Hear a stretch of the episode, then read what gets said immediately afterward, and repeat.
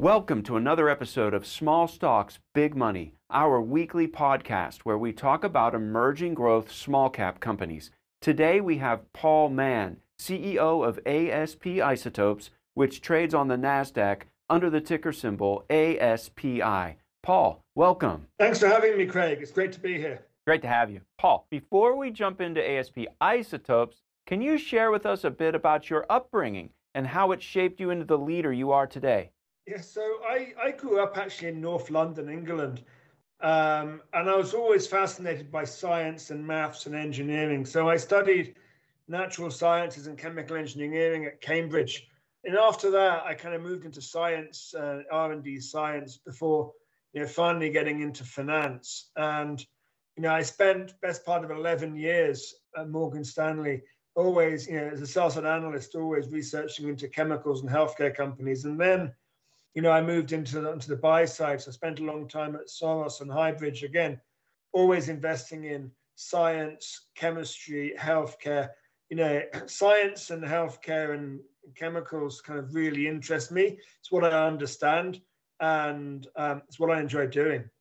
For listeners new to your story, Paul, could you give us an overview of ASP Isotopes and its mission?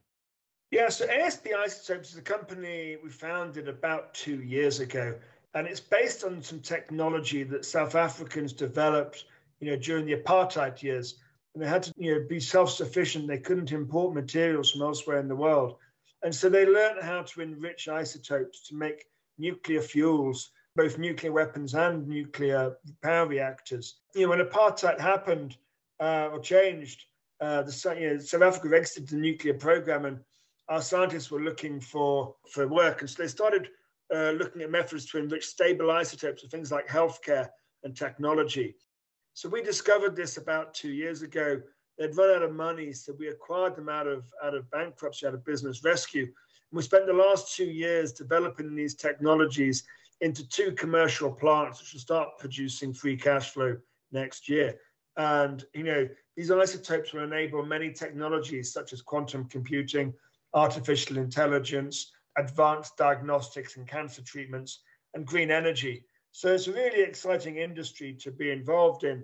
And, we're keen to become a major player in this industry over the next several years.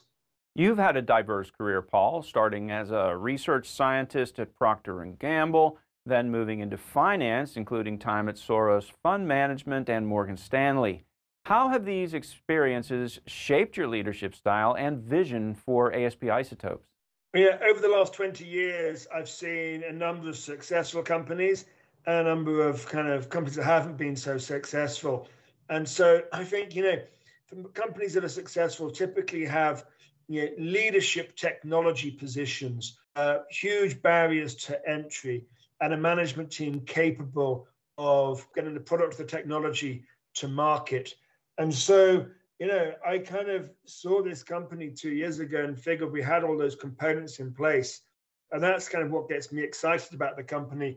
And that's what I turn up to work at each day, is to try and drive our scientists to innovate and improve, make our processes better to get cheaper, better isotopes for the world. Speaking of innovation, Paul, the innovative technology that ASP Isotopes utilizes, as you mentioned, was developed in South Africa during the apartheid era. Could you explain how the technology actually works and why it is unique? Yeah, so when you look at a traditional isotope enrichment facility that's used by, say, the Russian government or the Chinese or the UK to enrich uranium, they have a centrifuge, which is basically a tube that spins round very quickly. And in spinning the tube round quickly, you create almost a vortex inside the tube. The heavier mass isotopes move to the outside, the lighter mass ones stay on the inside.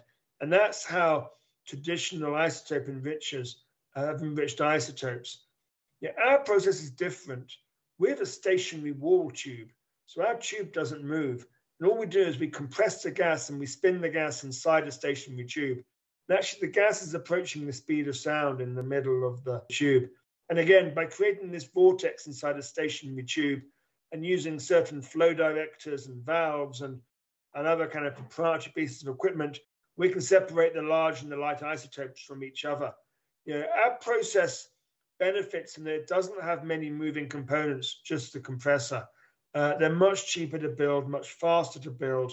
You know, I think our return on capital employed is substantially higher than that of a traditional centrifuge, which historically have cost billions of dollars to build. Now let's back up for just a moment, Paul. Let's delve into the importance of isotopes like molybdenum-100 and carbon-14, especially as regards the healthcare and chemicals industries. Yeah, so let's take carbon-14 first. So carbon-14 is used in the development of new drugs. Historically, the entire world supply of carbon-14 came from Russia. None of it's available right now, hasn't been available for over a year. So our carbon-14 plant, which will start up later this year, is capable of enriching the entire world's demand of carbon-14. And we make a very good gross profit on carbon-14. Molybdenum-100 is a much bigger opportunity. Right now, molybdenum-99 and technetium-99 are kind of the backbone of nuclear medicine or nuclear diagnostics. 9 out of 10 of the world's reactors that produce molybdenum-99 are expected to shut down in the next 10 years. And that leaves a huge hole in the market. This is over a $4 billion market. We'd like to think our molybdenum-100 can take a share of this market. Molybdenum-100 benefits over molybdenum-99 in that it doesn't undergo radioactive decay. It's shelf-stable. You can ship it in a normal envelope through normal mail. Keep an inventory on the shelf and use it when you need it. So a number of advantages that we feel will become very relevant over the next several years.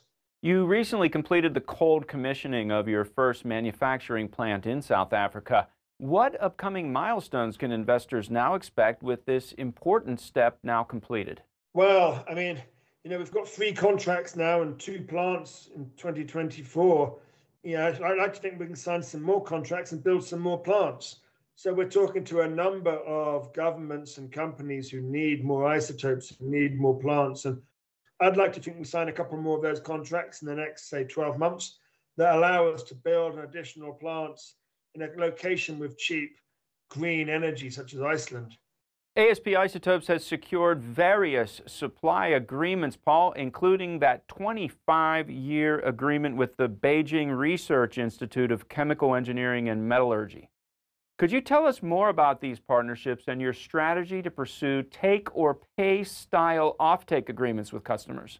Yeah, so the BrightChem deal is a variable type of transaction. So they can take up to $27 million of product a year for 25 years. You know, the other 2 contracts we've signed are clear take-or-pay agreements. They're paying us money whether they take the product or not. And we'd expect more of those types of contracts in the future. One is with a Canadian customer, and that contract's backed by a bank letter of guarantee.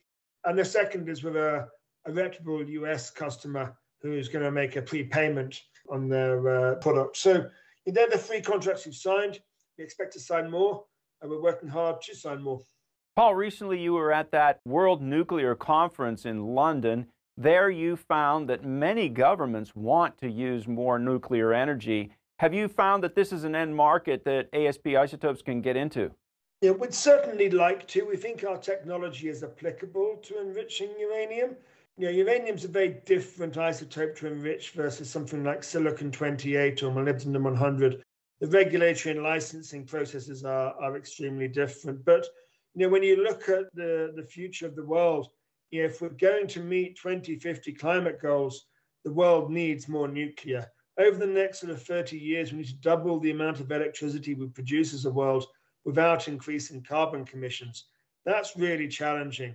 And nuclear is likely one of the only ways that will help us get there. You know, the future nuclear reactors, in our view, are small modular reactors. Companies like TerraPower, Oklo, X-Energy are building nuclear reactors that are substantially cheaper and much faster to build versus the large reactors that were built historically. The problem for these reactors, they all require a fuel called HALU. And right now, there is no supplier of HALU in the Western world. We'd like to think we could be there. And as I said, we're talking to a number of governments and companies about potentially trying to participate in this market. Final question, Paul. What message would you like to send to your stakeholders and potential investors listening to this podcast today? Well, first of all, I'd like to thank their support over the last 2 years. I think we're right at an inflection point for the company. we're about to start bringing in revenues from the free contracts we've signed. You know, we have a huge backlog of interest from companies and governments that need more isotopes. And I think over the next 12 years, we'll start to see, you know, both cash flow coming into the company, as well as us trying to deploy that cash flow and with customers committed to new plants. So we're at a really exciting point in the company's life cycle, and we're working hard to make sure we turn this into a great company and generate substantial returns for our shareholders. Paul, it's always a great pleasure to speak with you. Thank you for being with us today. Thank you, Craig. That was great. Tune in next week for another episode featuring an exciting emerging growth company like ASP Isotopes. Some of the companies featured on this episode are red chip client companies, and we may own stock in these companies. So please always read our disclosures at redchip.com.